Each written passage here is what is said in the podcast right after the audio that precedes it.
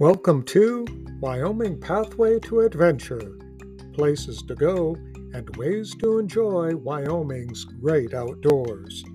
Brought to you by Wyoming State Parks, Office of Outdoor Recreation.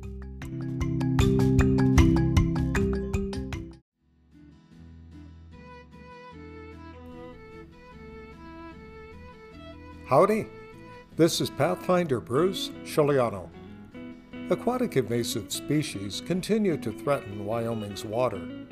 In response, Wyoming State Parks and the Wyoming Game and Fish Department have implemented new boating restrictions at Keyhole and Glendo reservoirs.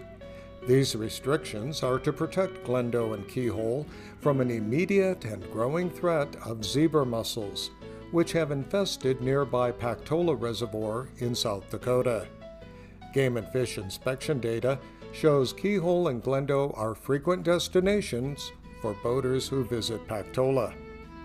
South Dakota Game Fish and Parks declared Pactola infested with zebra mussels on July 14th. The risk of spread has increased significantly since this summer, and more precautions are necessary to protect waters in Wyoming. In mid September, the marina at Pactola closed, and boats moored at this location were inspected as they were removed. AIS inspectors reported multiple boats coming off the water from the marina with live adult mussels attached. Finding multiple boats with fully grown, viable adult mussels on them shows that the infestation at Pactola is larger and more established than initially believed. Restrictions for boaters at Glendo and Keyhole State Parks began October 5th to help protect the two popular reservoirs from zebra mussels. At both Keyhole and Glendo State Parks, all watercraft will be inspected at the boat ramp before launching. Watercraft must be inspected in the daylight hours, and check stations will be open 7 a.m. to 5 p.m.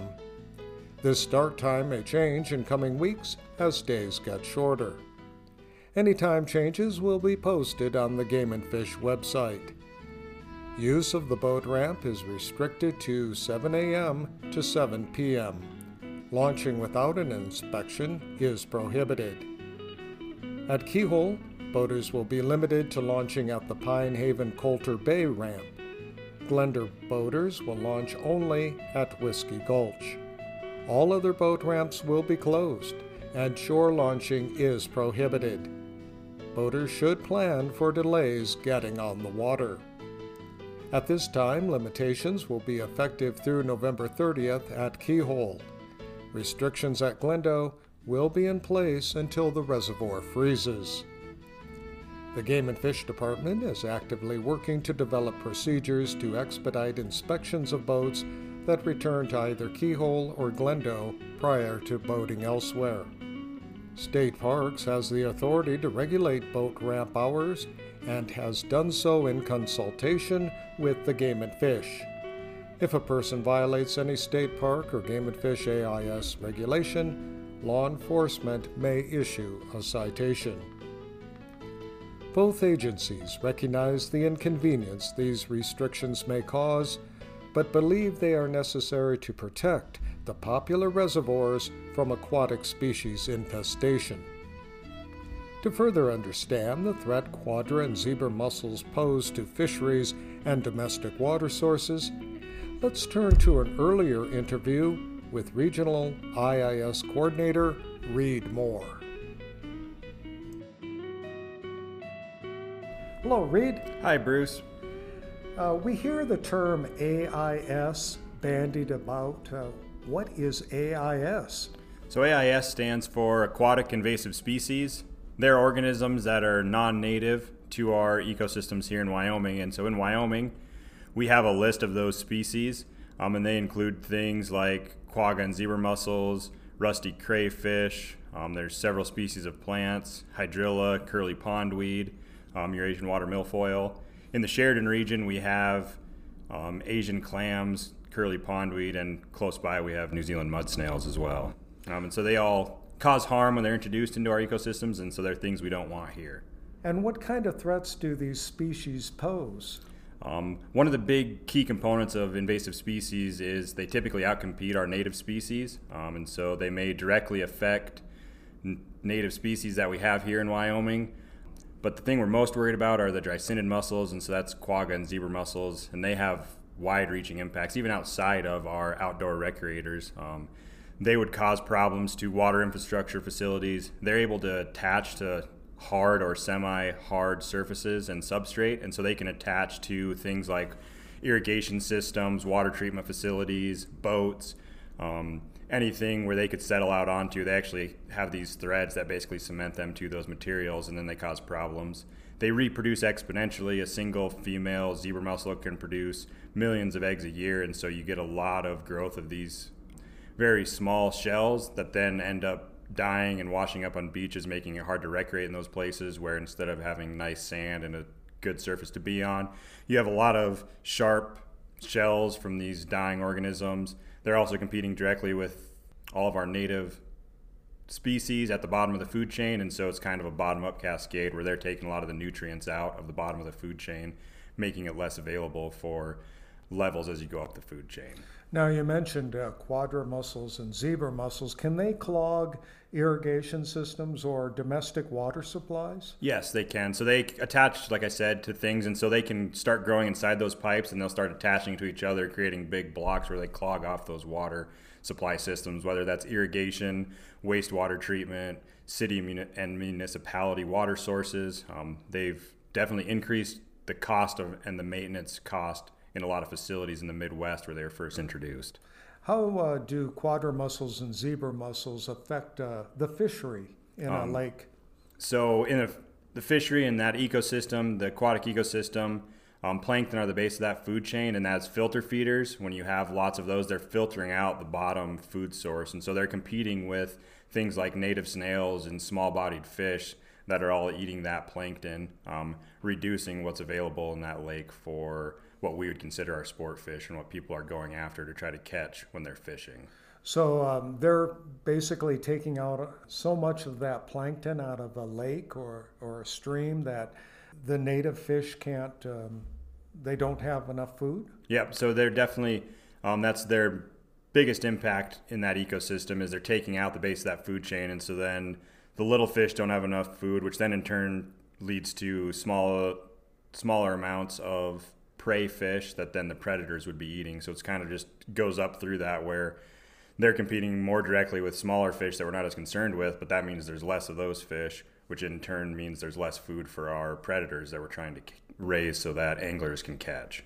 I see. And uh, what is the Game and Fish Department doing to help prevent invasive species from getting into Wyoming's waters? So the biggest thing we're doing is watercraft inspections. So we operate check stations all around the state because we don't have quagga and zebra mussels in Wyoming yet. Um, a lot of those check stations are at state lines where we're inspecting watercraft when they come in. Um, it's really easy for them to get transported. Like I said, adults can attach, so they can be attached to watercraft. But as juveniles, they're actually microscopic in the water, so we can't even see them. They're free floating in the water, so just small amounts of standing water on watercraft can transport those juveniles. And then if that water ends up in a water body, they could grow up in that water and infest that lake or reservoir. Um, and so we do inspections in the Sheridan region. We have inspections that we operate seven days a week at both the Sheridan Rest area and the Northeast Wyoming Welcome Center over near Beulah on the South Dakota state line. And then we do inspections at Keyhole and Lake DeSmet. Another big thing, a lot of what my time is spent in the summer doing is monitoring. So we're actively looking for aquatic invasive species at reservoirs around Wyoming keeping track of both our native species that we have there as well as AIS that we have in Wyoming currently. In Sheridan, unfortunately, we do have curly pondweed in both Lake DeSmet and over at Keyhole, and then Keyhole also has Asian clams, and so trying to keep track of those and make sure they're not being spread elsewhere.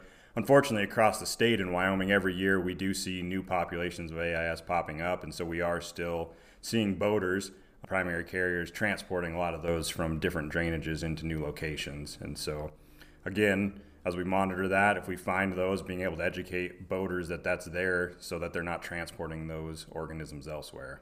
Now, you mentioned curly pondweed. You know that, uh, if you don't mind me saying this, it sounds um, kind of a friendly sort of plant, curly pondweed. Uh, what's wrong with curly pondweed? Uh, so curly pondweed actually grows a lot earlier in the season than our native pondweeds, and so they it grows first, and so then it's taking up a lot of the space that our native plants would grow in, limiting their growth. It also grows much denser um, and much more successfully than our native plants, and so it kind of alters the ecosystem of a lake where all of a sudden there's lots of vegetation where there may not have been that in the past. Um, we actually a couple years ago had a kayaker in Keyhole get stuck in a mat of curly pondweed where there was probably like a 20 foot by 20 foot patch of curly pondweed that he went into and then he couldn't get himself paddled out of it. And so they ended up throwing a rescue rope to him from the marina because it was close enough they could pull him just into the dock at the marina to get out of it. But we do see that recreational impact even at keyhole with the curly pondweed over there.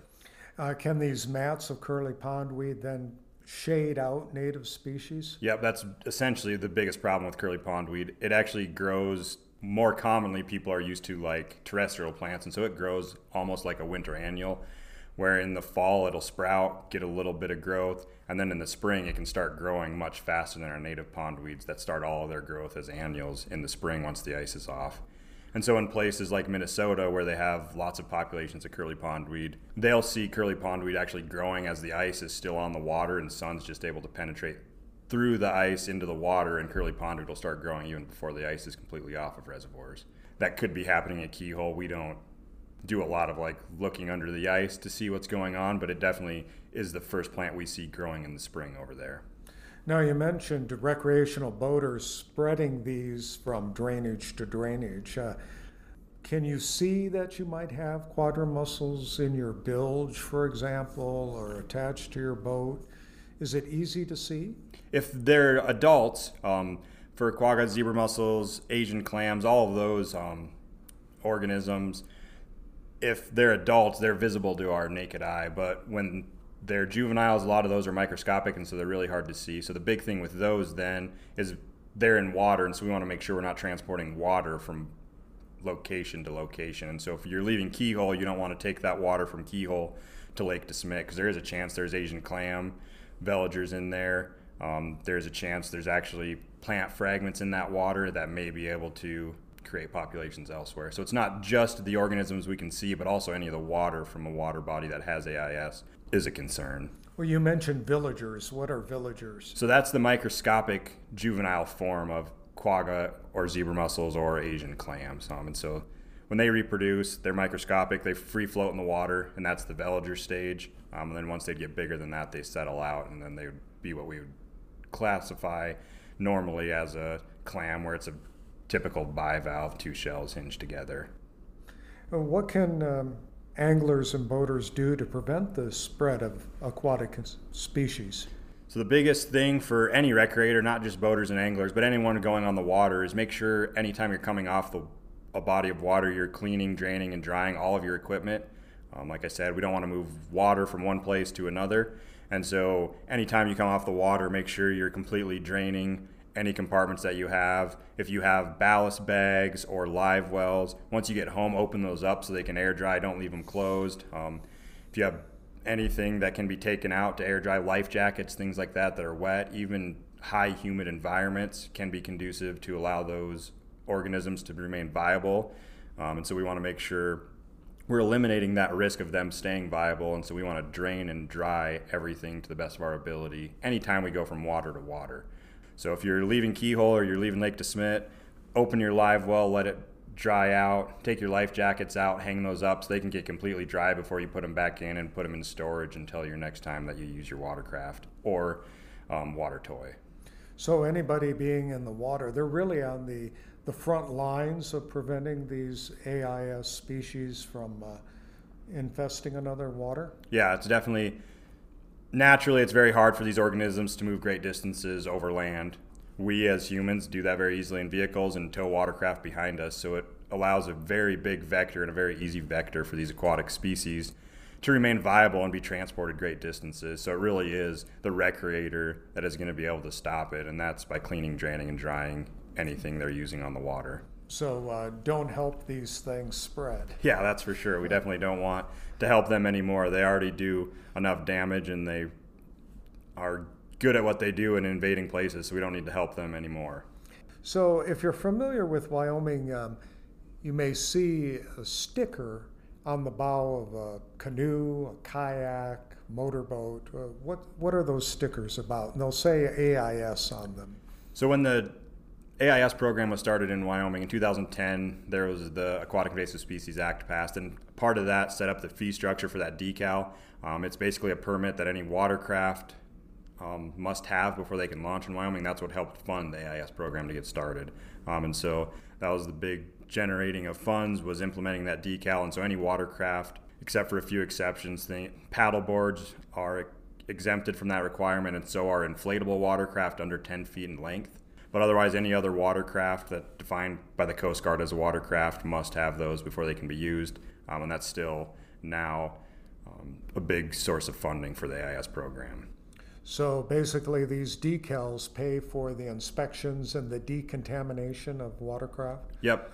So at our check stations, we do inspections, and then if we need to do decontaminations to eliminate the risk of a watercraft that may be carrying AIS, we do those free of charge at our check stations. Um, and so, with that act in 2010, it also made inspections required for boats coming from out of state. Um, so, currently, any watercraft entering Wyoming by land from March through November has to be inspected, um, and then they also have to have that decal. So there's two things watercraft have to have before they can launch when they come into the state of Wyoming, and that's an inspection and then a decal. Now I have run into people who um, have come from out of state with uh, kayaks, small kayaks, hard shell kayaks, and frankly, they don't think that they're watercraft. So, are kayaks watercraft? Yeah, so kayaks are watercraft. Um, there's a lot of those simpler watercraft may not be as big of a risk, or they may not seem as big of a risk, but they're still going on water bodies. Um, they are classified as watercraft. Not only do they need AIS inspections, but I imagine you probably have seen some of those where they don't have life jackets, and so both paddle boards and kayaks require life jackets for people using those as well. I see. And so the inspections are, are very important to keep aquatic invasive species out of Wyoming's waters? Yeah, the, the inspections are really the front line of keeping AIS out of Wyoming. That's where we're looking at watercraft, making sure they don't have any risk of transporting AIS into our state. If through that inspection we find they are coming from a place that has them, or on the off chance that we do find actual aquatic invasive species when we're doing that inspection, we have decontamination units, which we're then able to use scalding hot water, 120 degrees or 140 degrees, depending on the area of the watercraft we're decontaminating. Um, uh, sounds a little ominous there. Does it hurt the watercraft? It doesn't hurt the watercraft. That's why we have the different temperatures um, on more sensitive areas um, we're using a little bit cooler water at 120 degrees where it's not going to damage anything. Um, but uh, things like the exterior of the watercraft, engines that are running at a high temperature anyway, we're able to use that 140 degree water and then we're able to get the decontamination done a little bit faster. What if somebody's coming from out of state, um, visiting Wyoming? Uh, are these inspection stations open 24 hours a day? No, the inspection stations hours vary based on the location.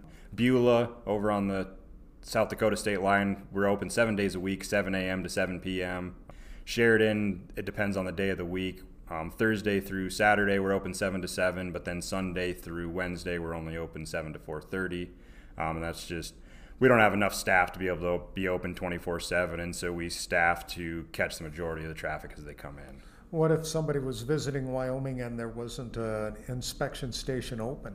So before they would launch, they need to make sure they have it inspected. So if you're planning on coming to Wyoming, you need to make sure you go to our website. We have a list of check station hours, um, or call your closest regional office, and they can direct you to a location to get inspections.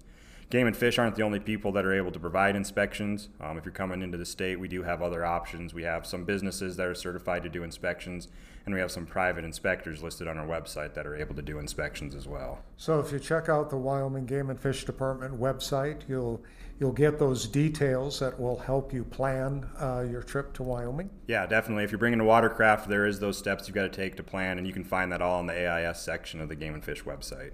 And preparation is a, um, an important part of any trip, and uh, it's good to be prepared. And this would be one way to be prepared if you had a watercraft. Well, uh, thanks for stopping by today, Reed, and uh, helping protect Wyoming's waters from aquatic invasive species. Thanks. It was good to spend some time with you, Bruce. For additional information regarding aquatic invasive species and current boating regulations, visit the Wyoming Game and Fish Department website at wgfd.wyo.gov.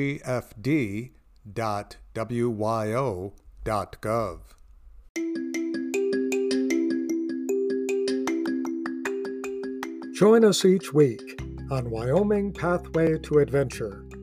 Your outdoor adventure awaits in Wyoming.